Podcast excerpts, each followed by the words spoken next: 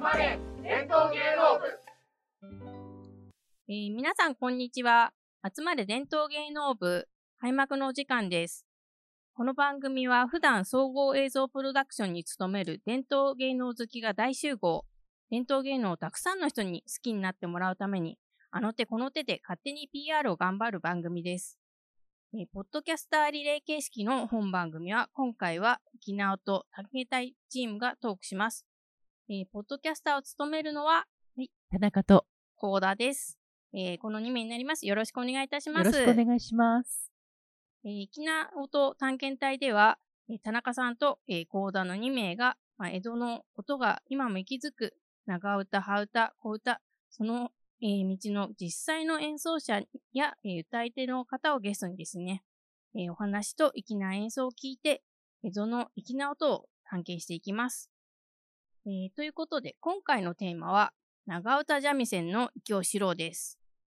えー、まあ、長唄というところで、えー、今回素敵なゲストにも来ていただいております。えー、それでは、ゲストの方をご紹介しましょう。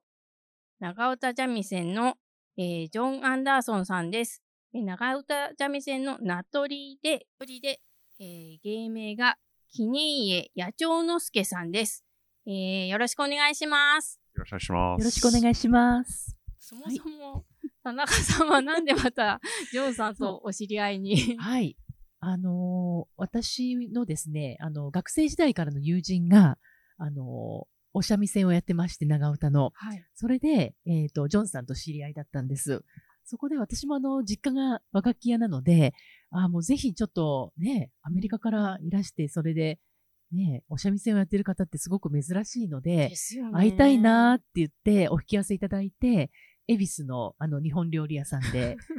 会合を設けまして、はい、それが4、5年前の話なんですけれども、はい。で、今回ジョンさんは、その後、あの、3年前に再来日してるんですけれども、はい、あの、ジョンさんの本当にバックグラウンドといいますか、とても面白いので、はい、ちょっとご紹介いただきましょうか。はい、いや、全然そんなに面白くないんですけど、あの、あの、まあ普通だと思うんですけど、あの、一応、あの、シアトル生まれ育ちの人で、はい、で、多分まあその、そもそもなんで日本に興味を持ってると説明し、うちのお父さんが、あの、もう前に亡くなったんですけど、当時の銀行のまあ役員で、日本の多分三菱銀行から、その ATM をあの輸入したんですね、その企画で。そこでいろんな日本の方々に知り合って、で、僕がまあやっとなんかその月焼きとかお寿司をまあ近い頃からまあちょっとだけ食べて、まあ 一応してってもらって、で、あと自分分の小学校に、あの、多分、まあ、任天堂とか、まあ、いわゆる重工とか、ボーインがあるので、その重工のあの社員がいらっしゃるので、まあ、その子供たちが自分の学校に来て、そこは多分一応日本の文化に触れて、あの、まあ、好きになったかなと思っています。で、一応大学、まあ、大学ボストンだったんですけど、うん、あの、まあ、日本に留学したりとか、ホームステイしたこともあって、で、ボストン大学出てから一応松下電機、もう本当にパナソニック、まだナショナルが存在する、まあ、松下電機の時代の、まあ、あの、サラリーマンとして勤めて、で、その後、あの、博ほどの子会社に移って、もともと広告業界のあの仕事だったんですけど、ね、そうですね、本当に近いですね。で、そこから、あの、まあ、子供が生まれたら、アメリカ、実家のシアトルに帰っても、まあ、日本に何でも戻ろうとしたんですけど、なかなかいろいろ、あの、まあ、リーモン証拠もあって、いろいろあったんですけど、結局3年前に、あの、Twitch っていう、あの、まあ、そのゲームのライブ配信サービスのその広告責任者の仕事が、あの、あったので、まあ、そこの日本、Twitch Japan のその立ち上がりに一応参加したくて、家族と話して、まあ、3年前に日本に戻って、あの、完全にね、もう日本に来てしまう。家族そうですね。もう、今の方はちょっと戻りつ、まあ奥さんが怒っちゃうんですけど、まあちょっと戻りつもりはまだちょっとないんですけど、一応奥さん日本人なんですけど、あの、アメリカの方が好きだから。それはちょっで説得が難しい。そうですね。ちょっと難しいですね。ねそんなジョンさんです。いやいやいや。はい。そうですね。はい。で、あの、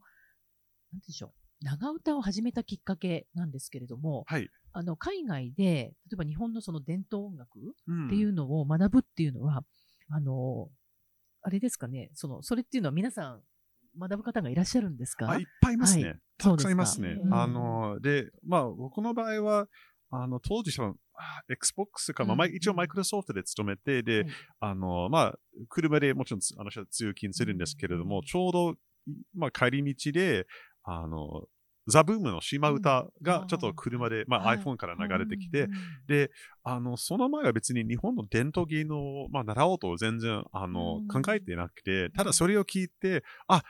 やっぱりこれがいいかなと思って、で、先生を探し始めたんですね。ほど。どんな風に探すんですか、そういう時は。うん、そうです。まあまあ、あの、21世紀はまあウェブですよね。なかなか Google で、あの、そう、一応、まあ Google で、まあ、あの、要は、あの、シアトル、まあ、カタカナでもシアトル三味線、あの先生を探すと、あの出てきたのは一応あの沖縄三味線の先生と、今のまあ私の先生のそのメリ先生、あのキネイエあの柳町先生が出てきました。はいまあ、それが出会いだったってことですよね。そうですね、本当に、えー、あの出会いです、ね、そうですか。初めてその先生のところに行って、あの、なんでしょう、音を聞いた時ってどんな感じでしたか、はい、そう。三味線のその先生の、ね、そうですね。は。い、あの、うん、最初のレッスンはあんまり覚えてはいないんですけど、うん、ただ、あの、当然、全く、まあちょっと、まあ、はい、離れるかもしれないんですけど、やっぱり、うん、あの、正座するんですね、うちの長歌は。正座ですよね。で、で、あの、私がもう、まあ、正座別にメレカチなんかしないので、まあ、椅子に、今まで椅子に座って弾けるかなと思ったんですけど、先生はもうちゃんと座布団の上にもあって、座布団も用意して、そこにす、まあ、sit please と言われて、まあ、あと日本語できる ジョン、ジョンさん座ってくださいって、これは大変だろうなと思った。やっぱりあの、1分だっても汗が出るぐらいにも正座が厳しかったんです、ね、私たちでもね、正座をもうある程度の時間したらもう、そう。足がどうかなっちゃいますよね。だけど、まあ、それぐらいになんか足が苦しいのに弾けないし、だけど、まあ、あの、瞳彫りの言葉じゃないんだけど、本当にパッと弾いて、あ、これがいいなと思って、でも、夢中になりました。なんか海外で、そのジョンさんみたいに、日本の伝統芸能の音楽とかにトライする人って結構いらっしゃるものなんですか、はい、結構いますね。あの、うん、うちのグループ、そのシアトルのグループの中でも、はい、その日本、要はシアトル在住の日本人の方とか、はい、あと、まあ、その、まあ、白人、いやあの一般的なアメリカ人の方とか、結構いますね。あの、あと、まあ、一番アメリカの場合多いのはやっぱりそう、あの、太鼓。太鼓のグループはたくさんあります。もう本当に、あの、どの町でもたくさんあります。そうなんですね。あの、まあ、日系人のいらっしゃる、あの、君だと、まあ、シアトルまだやっぱりちっちゃい町なんですけれど、例えばロースに行くと、本当に、あの、なんか松戸屋会とか、いろんな、あの、日系の方がいらっしゃって、あの、そこで太鼓とか三味線とかやってるグループ、やっぱりロースの方が非常に多いですね。そう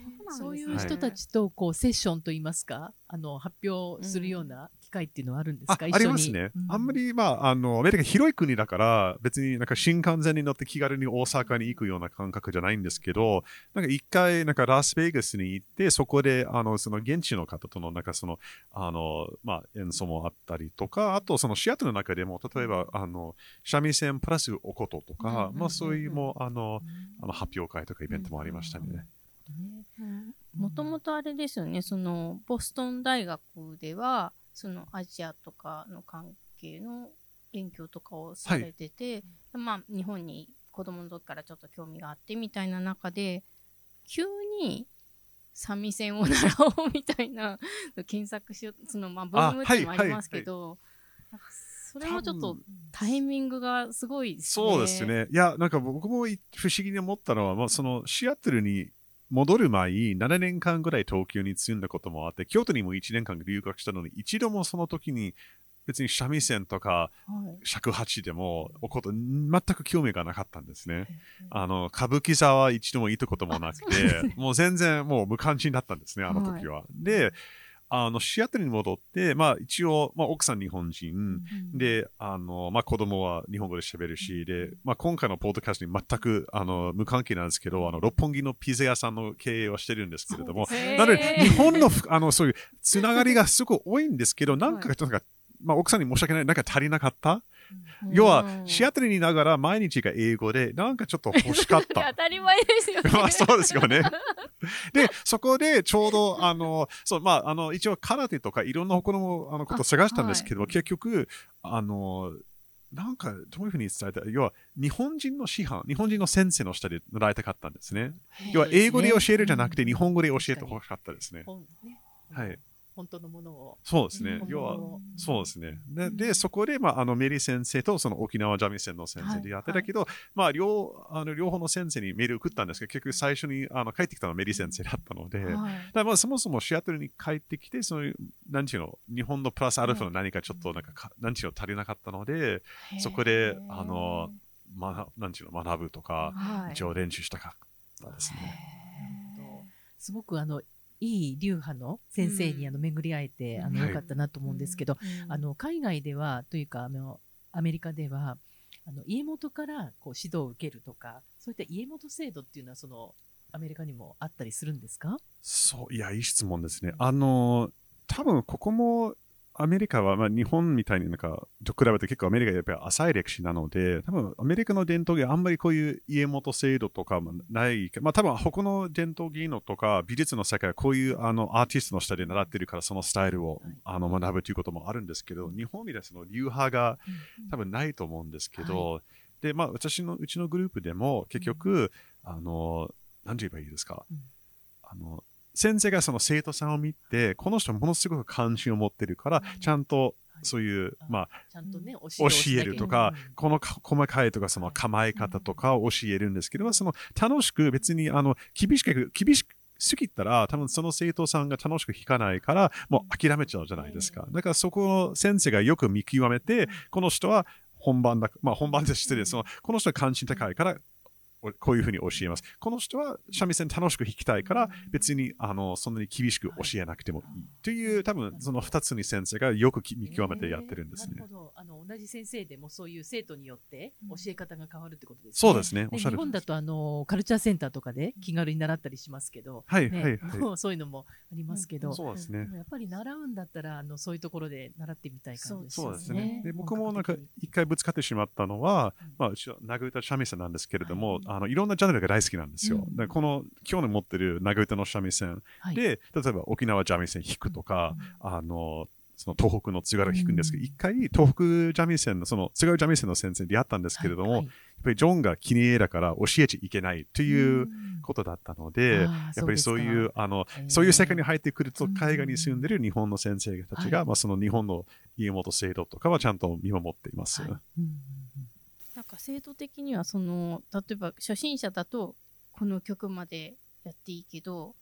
上級者だとここまでやっていいよとか初心者はこの曲はやっちゃダメよとかなんかそういったこう分け方とかあ、ありますね。あの、その、今、まあ、ナットリなんですけれども、はいその、ナットリ試験を受ける前に、その、小、中、上級の曲、ちゃんと分けてるんですね、全部。だから、それをちゃんと、それぞれ10曲を。で、その中級に入る前に、ちゃんとその小級をちゃんと学んで、はい。で難しい曲に、さらに難しい曲に入るので、はい。だから、まあ、初心者の方は割と、あの、シンプルの、あと、本当に、例えばもう、あの、桜桜とか、はい、もう、あの、ちょっと要は耳に慣れてるようはない。曲から始めて、はい。で、もうあとはどんどんどんどん難しくなりますね。うんなんかジョンさんにとってその、まあ、そこまでこうある意味 まあそういうヒスティックじゃないですけども まあすごい誠実にあの、はい三味線に向き合うっていうところでその長唄三味線の魅力、まあ、そこまでこうどっぷりと使ってしまった魅力っていうのはどういうところって思われてますか？そうですね。あのーまあ、いろいろあると思うんで、まずはなんか、長唄の曲は全部なんかストーリーがあるんですね。あの、日本のその伝統、例えば、その平家物語、義経とか、なんかいろいろあるんですね。その物語系だから、まあ一応喋ってるとか、あの、で、あとはその季節を表す、あの、例えばその虫の、ああの、ごめん、あの、秋秋の色草が、まあ本当のその秋の虫の鳴き方を表す虫の合い方とかなんかあって、そこが、要は非常に、要は三弦ですごいシンプルな楽器なんですけど、はい。すごく奥が深くて、いろんなあのことを表すことができるが、すごい、あの、楽しいですね。そういうね、ことが、あの、その、ね、海外の方から、ね、そうそう。あの聞くっていうのがすごく不思議な感じで、流暢な、ね。え魅力でいや。い聞いてみたいですよね。ね。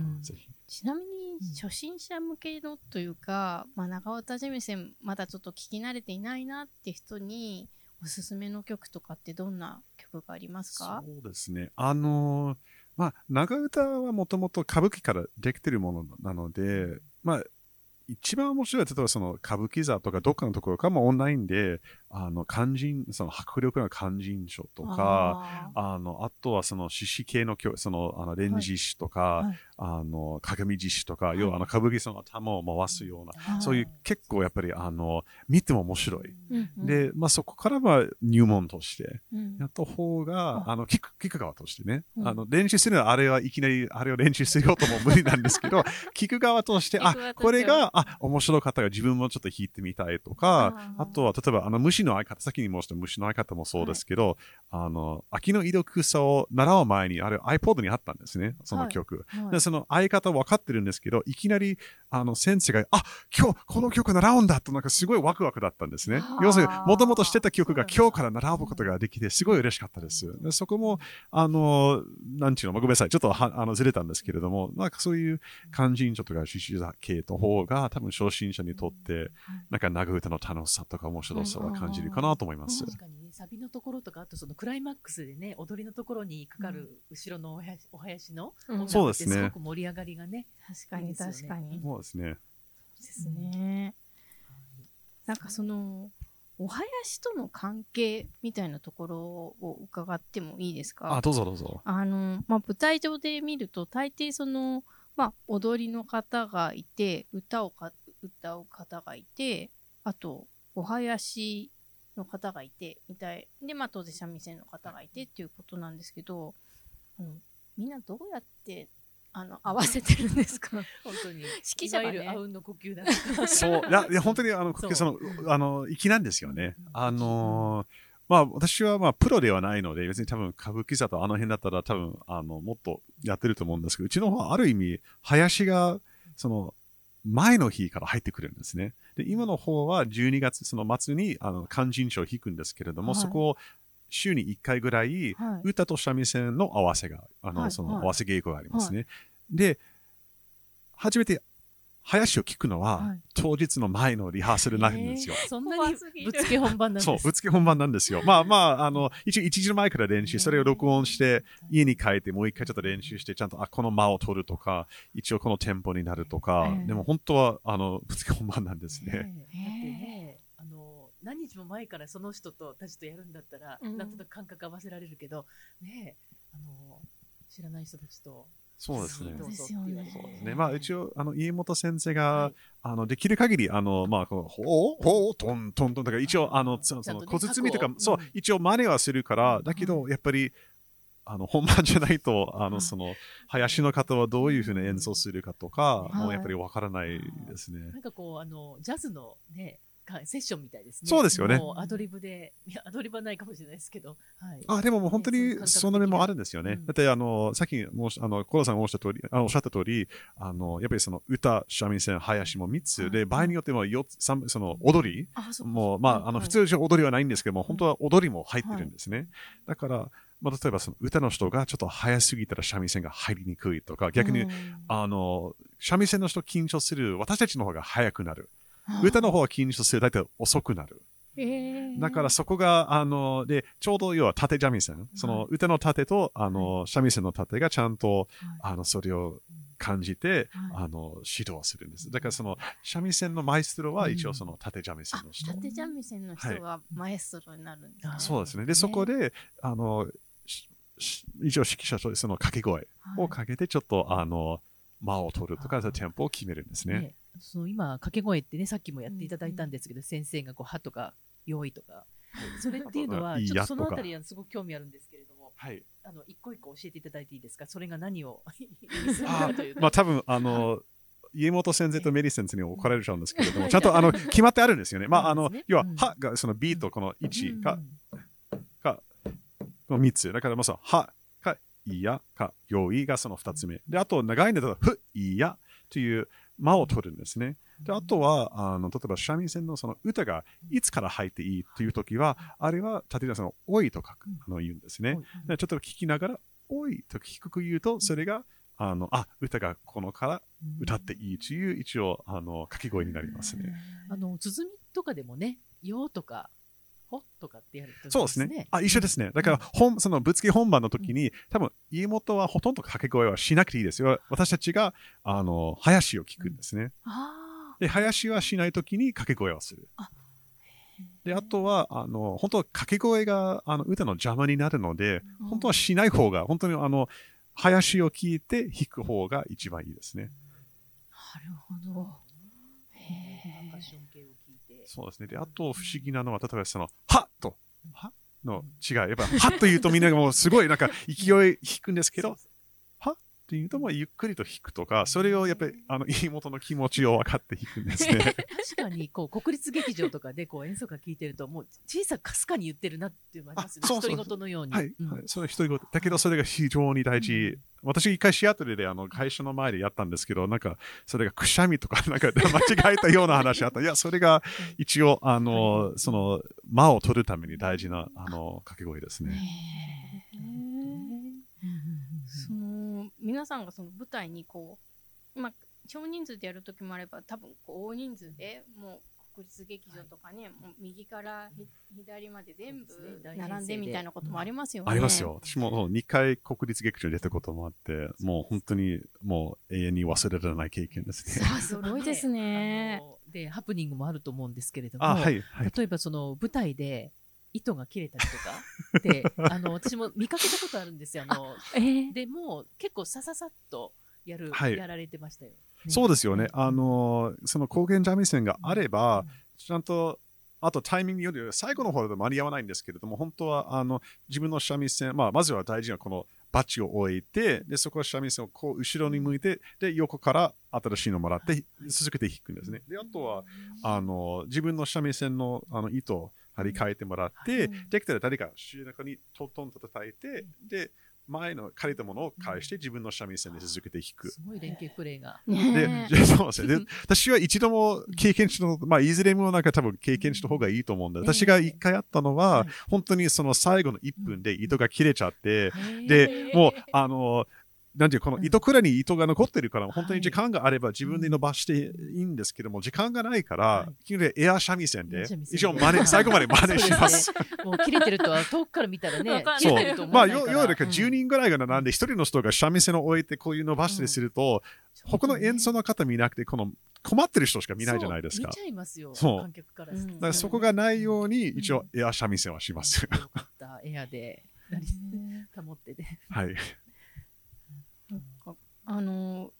その三味線の糸が切れた時にその2本でも弾く弾けることがあるって先ほどちらっと伺ったんですけど。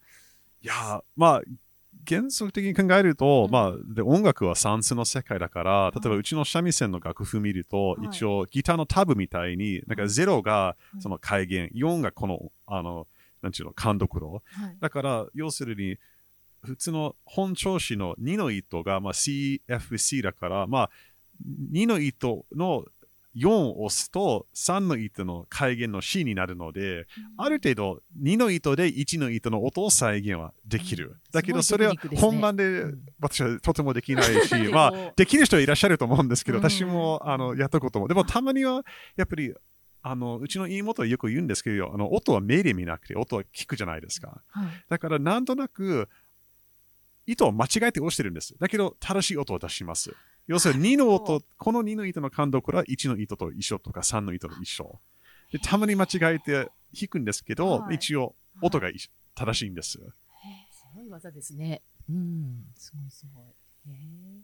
なんかこう、あの西洋音楽とのこう違いというか共通点とかってあるのかなと思うんですけど、はい、お三味線でわざとこう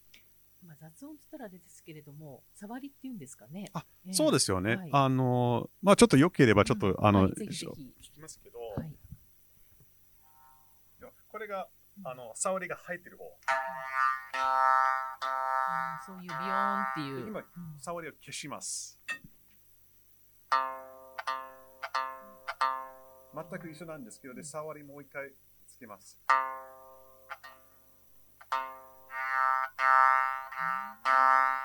っていう、あの、ちょっと、まあ、雑音になるかもしれないんですけれども、それが三味線にすごい大事な、あの、本当に大事なことですね。ねこの触りっていうのがね、うん、大切っていうのを聞くと、また聞く、三味線を、あの聞くときに、あこれが触りだよねとかね、ね。なんかここがいいねみたいに、聞き方は変わりそうですね。い。や、ね本当に、あの、いい、いや、いい音がしますね。うんいい触りがあると。はい。あの演奏してる途中でこう調律変えたりすると思うんですあけ、ど、はい、はい。そ。れはなんか何パターンぐらいあるんですか？あの、まあ、基本はあの、まあ、本調子、そのう CFC ん。で、煮上がりが CGC。要するに2の音を上げる。はい。で、あと曲によって3下がり。あの、一番、あの、薄い糸をちょっと1音下げて3下がりにするとか、あと曲によってうん、あの、要は、上がりすぎると切れちゃうなので、逆に1さ、1上がり、要は、あの、3下がりの反対は1上がりということも、あの、本調、要は本調子から3上が3下がりにするんだったら、実は1上がりにする。で、同じ音が、あ。の、できるという、ちょっとごめんなさい、ちょっと伝え方もむちゃくちゃかもしれないんですけれども。す。ごいそんな変えてで試し弾きとかもできないだろうにもう次にバンって出す。んです。よねその音をそうです。よね。まあ、そのいいいまあほ、ほとんどの曲はその変える、あの調子変えるときに、あの、トントントン、要す。るに改弦で、で、弾いて、ポンとすぐすると、ちゃんと合ってるんであれば、先の触りが効きます。うんあの、微妙に音が立つので、あ、合ってる。で、後の曲は大体、点点点とか、その新しい調子を一応、あの、調律を直す、ちょっとだけの間があるので、できる。そうおっしゃった通り、やっぱり、あの、舞台の上で別にできるわけない。もう本当に自信を持ってパッとやって、続けて弾きはありますね。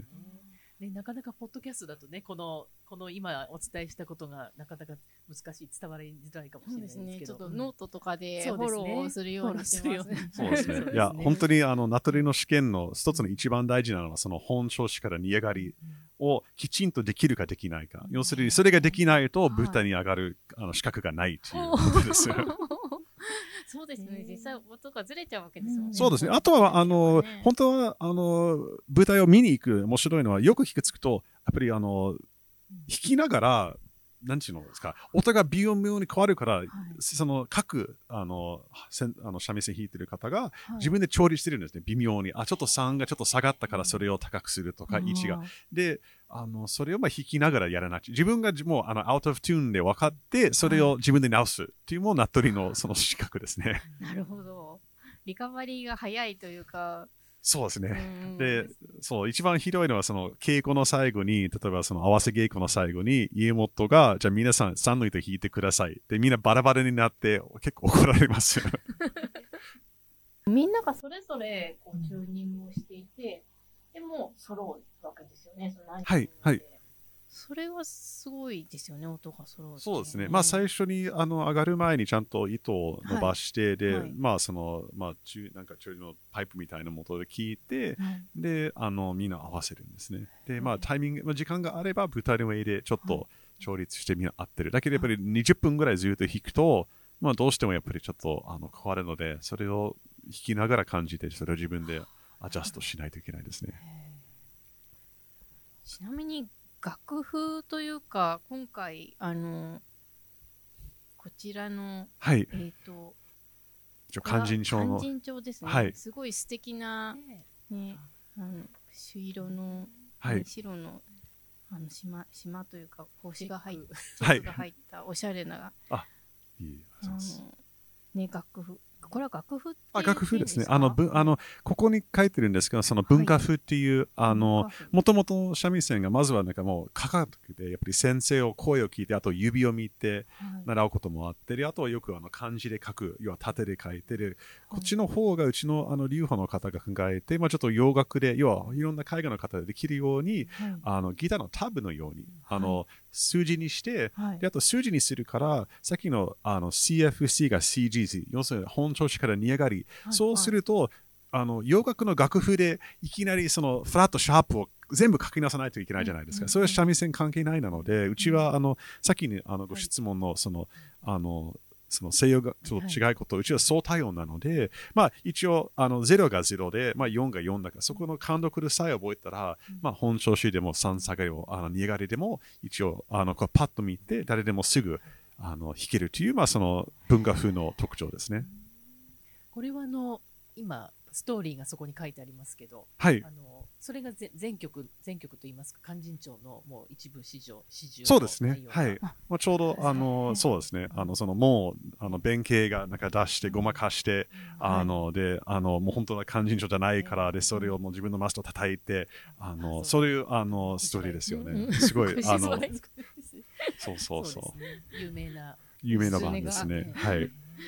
いや、そこもすごい、あの、奥深い。まあ、さっきの、あの、最初の質問にあったように、あの、そういう三味線の面白いこととか、ちょうど、あの、要は、その、席を、まあ、その出してから、その奥深い谷に入って、あの、まあ、ここの、ここの、このページですね。ここの、あの一応、小玉の相方と言うんですけれども、はいこの、ツーツーツーンと書いてるんですけれども、本当はツーツーツーンじゃなくて、ツーツーツーンという、微妙に間入れて、それが奥深い谷に音が、要は反響してるような、あの、で、それを、ここに書いてないんですけど、先生に言って、そこで一応、あの、すべて、ツンツンツン、ツンツンツンとか、それを、あと、たまになんか指ちょっとずらして、なんか本当に本当の雑入れるとか、まあ、そこも、粋な音ですかね。そうですね。なんかポイントを教えていただいたというかね、聞きどころというかね。まあ、そこもなんか家元のそういうは、いなんか技を聞くとすごい、自分も生徒としてすごいなんかワクワクします。ねねこれだけ深く学ばれて今後そのジョンさんうん。はこれをあの、まあ、日本人なり、うん。あの海外の人に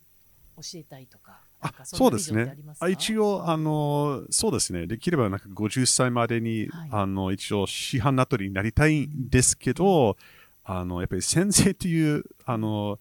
なんか責任が強、うん。結構強い、まあ強いなので、あの、個人でやってるの全然いいんですけど、いきなり自分が先生になって、先に、あの、例えば、この生徒はこうだりとか、この生徒さんの、あの、心象、まあそこは全然今考える余裕がないなので、まあ一応、しいずれに師範になりたくて、海外の方とか日本人の方にも教えたいんですけれども、ちょっとまだ、あの、心の、その構え方がまだできてないから、ちょっとね、先の話だと思うんですね。そうですか。先、あの、先生の責任が本当に素晴らしいことですね。でも恐ろしいです。ね。そうですね。ね。伺ってるとちょっとね、やっぱりなかなかきびねねこう楽しそうだけれども、こう楽しさの中にも厳しさがあるみたいなそうでねす。ね。うん。ねあのお稽古場はどちらにあるんですか？あうちは、あの、うん記念会が一応、大観山の近くに、いいとあの、ころに。いや、いいねとてもいい場所ですね。はい。帰りでいろんなお店とかなんか寄ってうん、なかなかいい場所です。ねあの教室にはあの例えばこう小さなお子さんとかあの若者とかそういう